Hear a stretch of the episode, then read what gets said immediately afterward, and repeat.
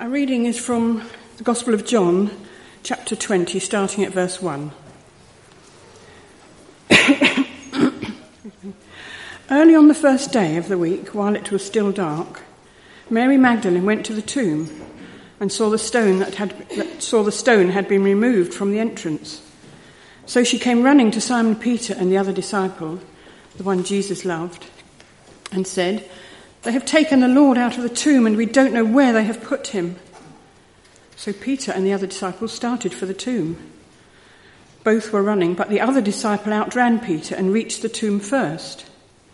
He bent over and looked at the strips of linen lying there, but did not go in. Then Simon Peter, who was behind him, arrived and went into the tomb.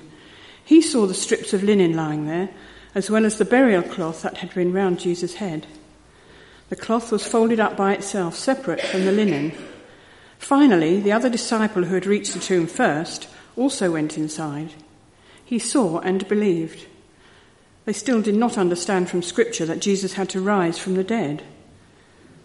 Then the disciples went back to their homes, but Mary stood outside the tomb crying.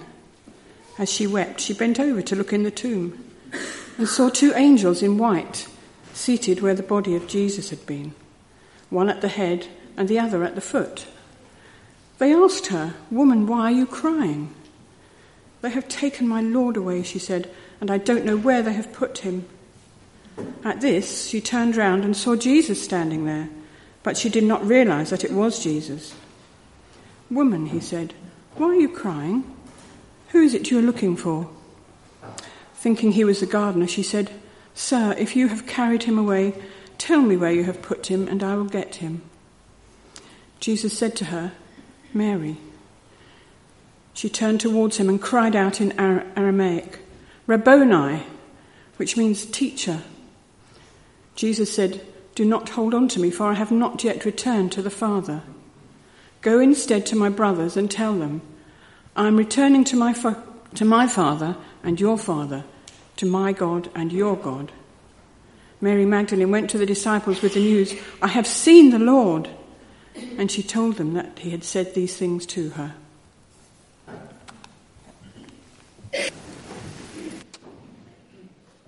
It just doesn't make sense.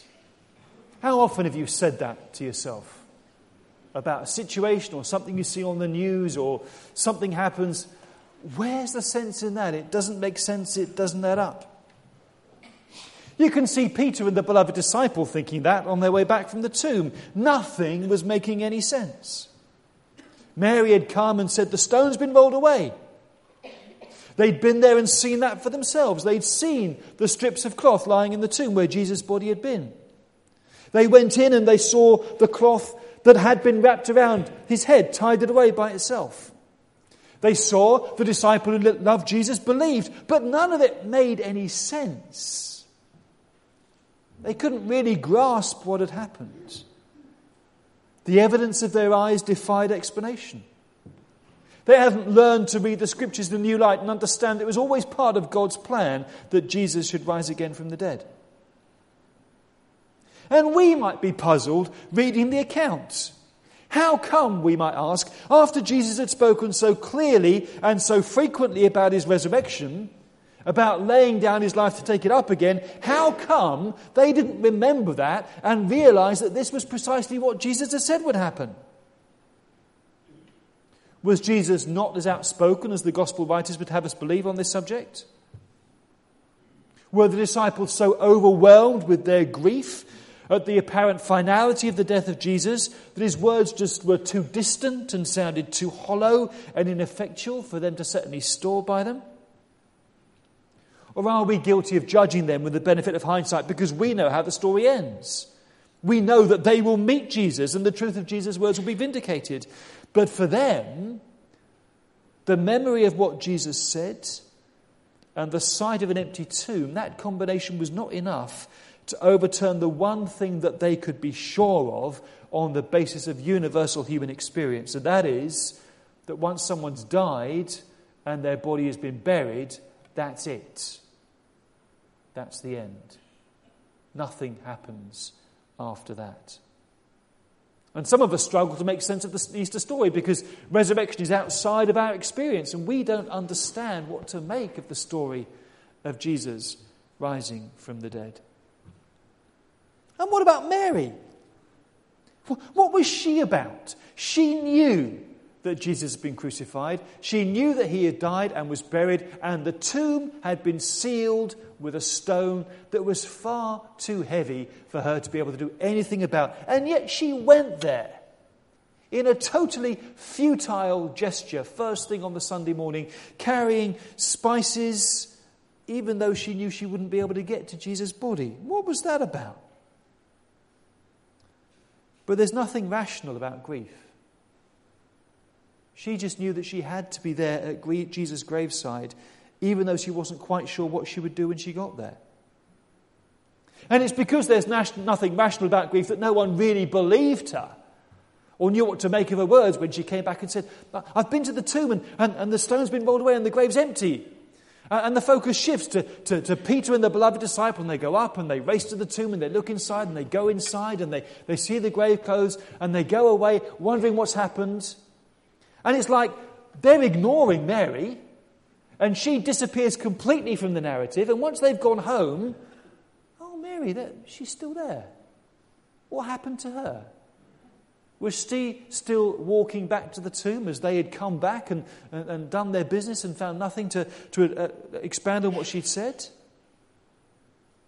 And even for some reason when she meets Jesus, when she glances over her shoulder at him, she doesn't recognize him. She assumes he's just the gardener. It's only when he calls her by name that she realizes who it is, turns round and flings her arms round him, only for Jesus to disentangle himself and say, you can't hold on to me because I've not yet gone back to my Father. It's as if Jesus delayed going back to see his dad so he could hang around and spend those few moments with Mary before he disappeared. She was ignored by the disciples, almost forgotten by us as we read the story and how it unfolds, but Jesus remembered her and stayed behind to meet her. Faced with stories of Jesus' resurrection, we find ourselves way out of our depth in terms of our ability to understand really what is going on. It's outside our experience, it's outside our frame of reference, it's hard to make sense of it all. But actually that's often the case, isn't it, when death crosses our path. It frequently doesn't make sense, and we're left uncomprehending and confused. I'm grateful to Richard for sharing with us this morning, not just because it's an opportunity for us to have insight into his work, but because it reminds us that we're dealing with reality here. The Easter story is not an escapism into fluffy chicks and chocolate eggs. It's about the reality of death in our world, and our difficulty to make sense of it, which is why often we prefer not to remember the images that he's shown us this morning. We choose to forget. Carol mentioned the South Korean disaster ferry. Hundreds of children die when it mysteriously runs aground and capsizes. The sense of tragedy compounded by the realization that perhaps more of them could have been saved if they hadn't been told to stay where they are. The missing airliner still defying our capacity to explain it. And then you get what, by comparison, are minor incidents. 2 French people killed in an accident on the M26. 3 people killed in clashes in the Ukraine. A 12-year-old schoolgirl is killed when a wall at her school collapses and falls on her. Small numbers of people dying needlessly, senselessly. All the way back to the 4 people killed in the Great Fire of London, one of whom was a servant girl who was too scared to go out onto the rooftops and escape the bakery where the fire started. At one level, we all understand that we're mortal and fragile and vulnerable and one day will die. But making sense of that, you can't get your head round it. And in our confusion and uncertainty, the gospel writers present us not with an explanation of everything, because when you're wrapped up in grief and you don't understand and nothing makes any sense, words of comfort, word of explanation don't engage. What the gospel writers do is present us with the risen Jesus. An enigmatic figure who also escapes our capacity to explain him. But standing there in the garden, not dead and buried in the grave where everyone expected him to be, but up and about and definitely alive, somehow the same person, yet different in some intangible way. Yet perhaps this might just add to our confusion, because if two of life's certainties are death and taxes, yet Jesus, who was dead, is now alive again, then we can't take anything for granted anymore. And in John's narrative, Jesus seems to be the only one who has a clue what's going on. And he's consistently behaved as if he is in control of his own life and death, to the extent that he talks about laying down his life and taking it up again, which none of us is ever in a position to be able to do.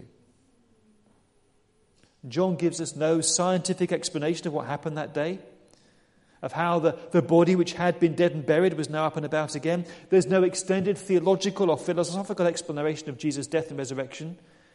There is just Jesus, there, alive, real, meeting Mary. Why are you crying, he says. Who are you looking for? Duh. Surely he knows the answers to those questions.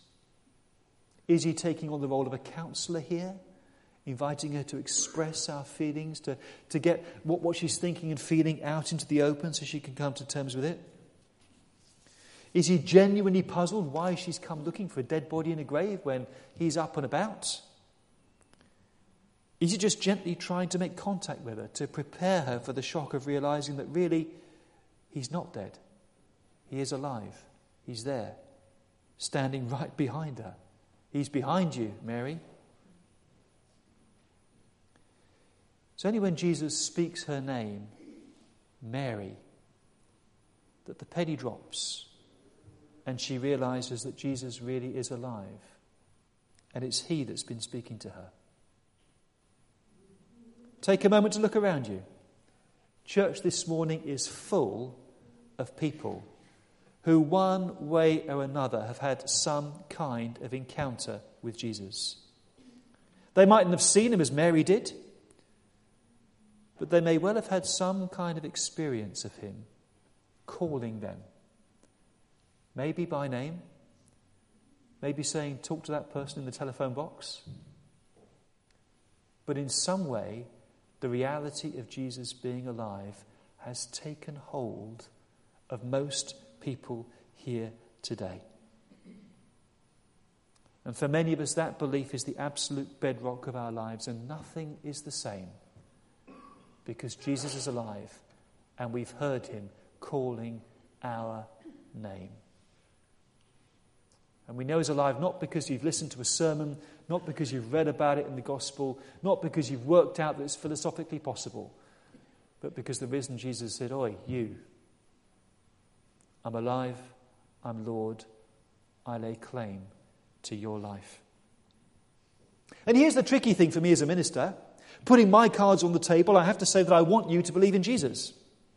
And I'm not alone in this. John says he wrote his gospel in the hope that those who read it would believe that Jesus is the Son of God, and that believing they would have life in his name.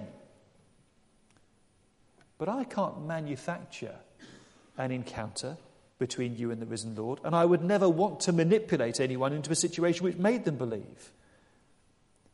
But what I can say this morning is, Jesus is alive. You might understand how or why that works.